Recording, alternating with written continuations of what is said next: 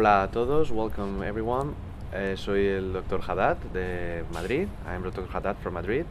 Y es un placer para mí tener aquí conmigo al Dr. Meneses de Perú, el cual pues vamos a hacerle una serie de preguntas que amablemente pues nos va a ir contestando. Doctor Meneses, eh, ¿qué tal? Cuéntenos un poco su papel en la Organización Mundial de Cirugía Maxilofacial. Bien, eh, pues actualmente estoy constituyendo el comité ejecutivo como representante regional de Latinoamérica. Más eh, todo esto empezó en el año 1998 cuando yo egreso del programa de cirugía bucal y maxilofacial de la Universidad Peruana Cayetano Heredia y luego más adelante eh, pues fui integrándome primero a los congresos de la Asociación Latinoamericana, a la CIBU, y luego pues muy interesado en seguir como siempre y todos tendríamos que tenerlo como, como meta eh, la actualización constante. Eh, fui integrándome a los comités de IAOMS, en donde en el año 2004 eh, pude ser el coordinador del curso de IAOMS, el curso de actualización, que fue la primera experiencia que realizó IAOMS en Latinoamérica para hacer un curso de actualización. Este curso que fue de tres años con nueve módulos, pues actualizó en una semana en donde teníamos reuniones muy intensas de 8 de la mañana a 6 de la tarde, de lunes a viernes, con los mejores expertos eh, de eh, profesores que eh, IAO nos brindó por tres años. Luego de ello llegué al año 2006 en donde fue un año muy importante en este tema de integrar los comités o las asociaciones porque eh, llegó a integrar el comité ejecutivo de la CIU como vocal. Y luego en el año 2008 y 2009 asumí la presidencia de la Asociación Peruana de Cirugía Bucal y Maxilofacial pues siempre trabajando en Alacibu, en Perú y ya muy bien conectado a la YAOMS, en donde desde el año 2005 en, en Viena, en Austria, participé de mi primer ICOMS.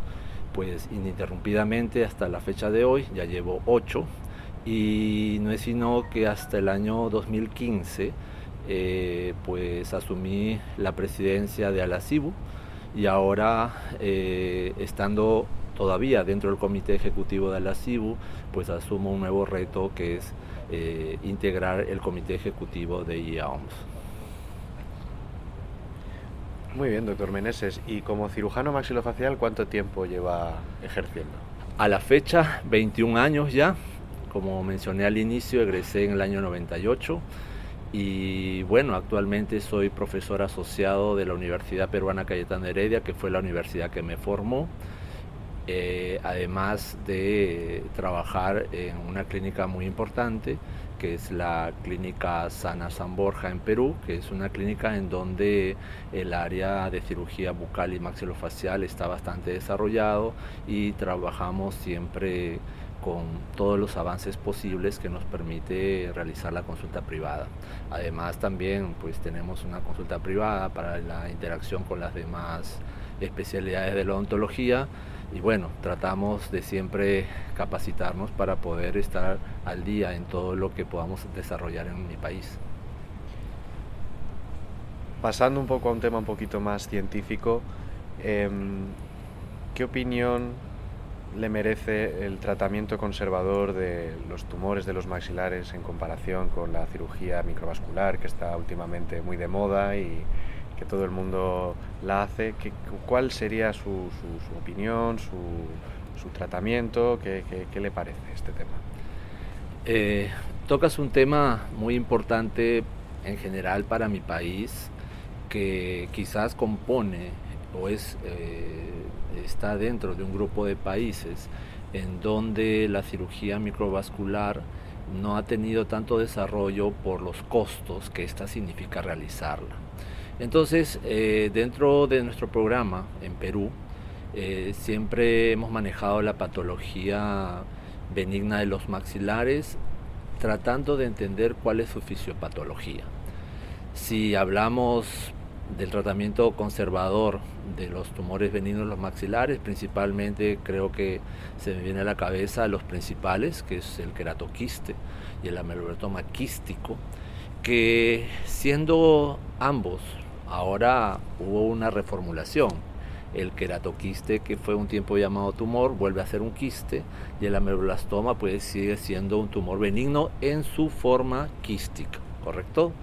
Hay más formas que sin duda no incluyen en esta opinión, pero ambos siendo recurrentes y entendiendo la conducta del tumor y más aún los avances en la histopatología y más aún en los avances de la inmunohistoquímica, podríamos eh, siempre eh, arrancar con, una, con un tratamiento quirúrgico conservador que de lo que trata es que siendo o teniendo una conducta de crecimiento por presión quística, pues disminuir esta y ello conllevará a una posición ósea que reducirá dentro de lo que se pueda, entre 4, 8 hasta 10 meses, el tamaño de estos quistes y de estos tumores, que luego permitirá la enucleación o la resección conservadora sin hacer eh, resecciones que sin duda también están muy indicadas, pero que al final necesitarían una reconstrucción microvascular eh, que sin duda está fuera del alcance de la mayoría de los hospitales públicos y también privados de, de mi país, Perú. Por eso es que manejamos muy bien este concepto y que sin duda frente a una recurrencia persistente, pues sí vamos a la recesión completa de estos tumores o quistes, pero eh, en nuestra experiencia, y tenemos eh, una muy buena experiencia y secuencia de casos, pues este tratamiento conservador nos ha dado muy buenos resultados teniendo en consideración quizás tres factores importantes. Primero, que el paciente esté totalmente informado de la patología que tiene y de lo que se pretende hacer con la cirugía conservadora. Segundo, que el paciente tendrá que someterse a las cirugías complementarias que fueran necesarias. Y tercero, que es algo que se tenía que valorar mucho en países de Sudamérica, es el costo. ¿no?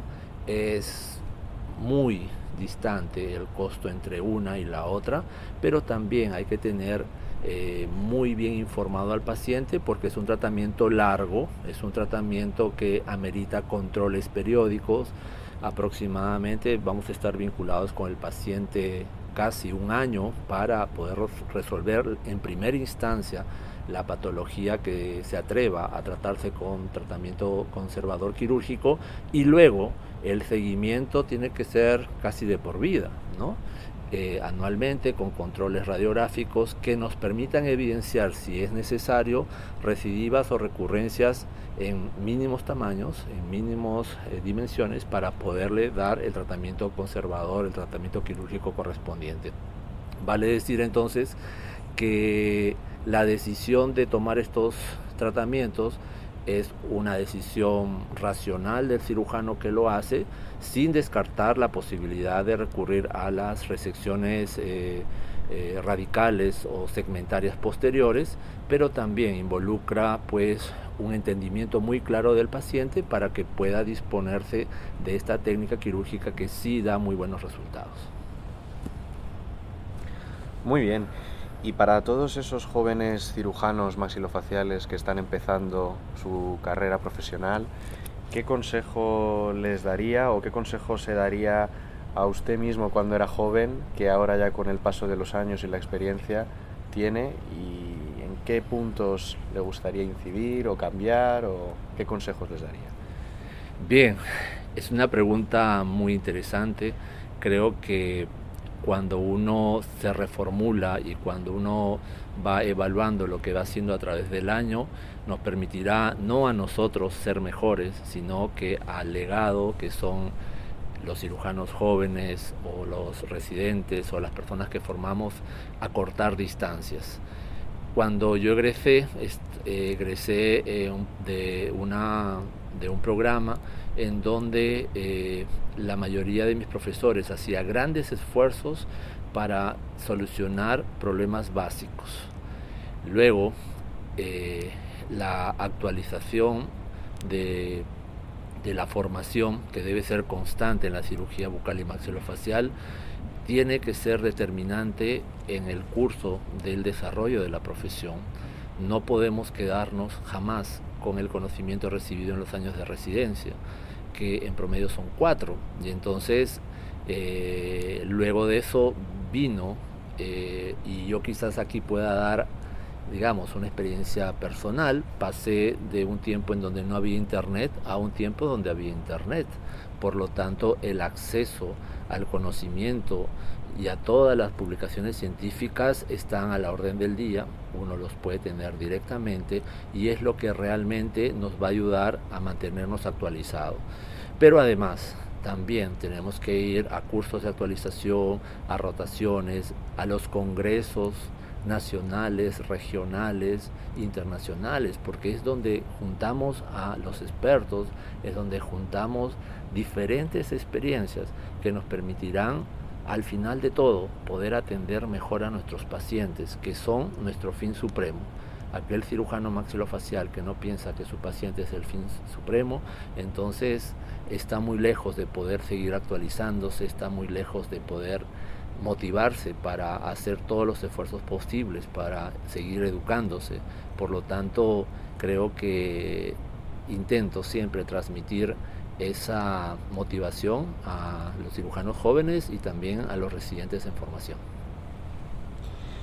Muy bien, y en cuanto al futuro de nuestra especialidad, ¿qué esperanzas tiene o qué visión tiene, hacia dónde vamos, qué, qué, qué camino debemos seguir, qué cosas estamos haciendo bien, qué cosas tenemos que mejorar? En este sentido puedo puedo dar una apreciación de un país que en la década de los 90, Perú, no tenía mucho acceso al desarrollo y actualización de especialidades como la nuestra. Luego eh, pude, eh, pudimos, eh, un grupo de cirujanos en Perú, ir desarrollando técnicas que siendo muy desarrolladas y de y de frecuente uso en diferentes países, incluso de Sudamérica, eh, no las podíamos hacer en nuestro país por falta de recursos. Pero luego ya entrando al año 2000, 2010, pues las instancias se van acortando y por lo tanto el ocupar y el ir desarrollando los servicios en cada país, en nuestros hospitales, en nuestras clínicas es fundamental. Eh, el contexto, la situación de la cirugía bucal y maxilofacial en diferentes países de Latinoamérica no es fácil. Hay controversias, hay choques con otras especialidades, pero sin duda creo que las personas que nos formamos, nos estamos actualizando, y buscamos lo mejor para nuestros pacientes, siempre conseguimos los objetivos. El futuro en nuestra especialidad, eh, como una parte de él es el desarrollo de la tecnología, el desarrollo de la planificación, eh, no puede ser todo, porque igual seguimos siempre atendiendo a personas y, y por lo tanto la humanidad de todo el desarrollo de nuestra especialidad tiene que ser tanto con o sin tecnología, porque hay que saber y siempre revisar cuál es la historia de la cirugía maxilofacial para entender que si los primeros cirujanos maxilofaciales, los que están a mitad de tiempo y los que están ahora desarrollando técnicas muy modernas, eh, con la mejor intención siempre buscaron la, mejor solución a los problemas eh, de la patología o de las deformidades dentofaciales, craneofaciales, que eh, alberga nuestra especialidad. Muy bien, doctor Meneses, pues muchas gracias por tenerle aquí con nosotros y espero que todos estos consejos que nos ha dado nos sean a todos de, de ayuda. Muchas gracias, siempre agradeciendo a la IAOMS y todas estas oportunidades que puedan servir para que todos sigamos mejorando. Muchas gracias. Thank you once again for listening to the IAOMS podcast series. IAOMS members receive additional benefits such as access to the iJoms, educational resources, reduced rates for conferences, and more. To join or renew your membership, please visit www.iaoms.org. Keep up to date with our weekly podcast by following IAOMS on Facebook, Twitter, and Instagram for the latest news. See you next week.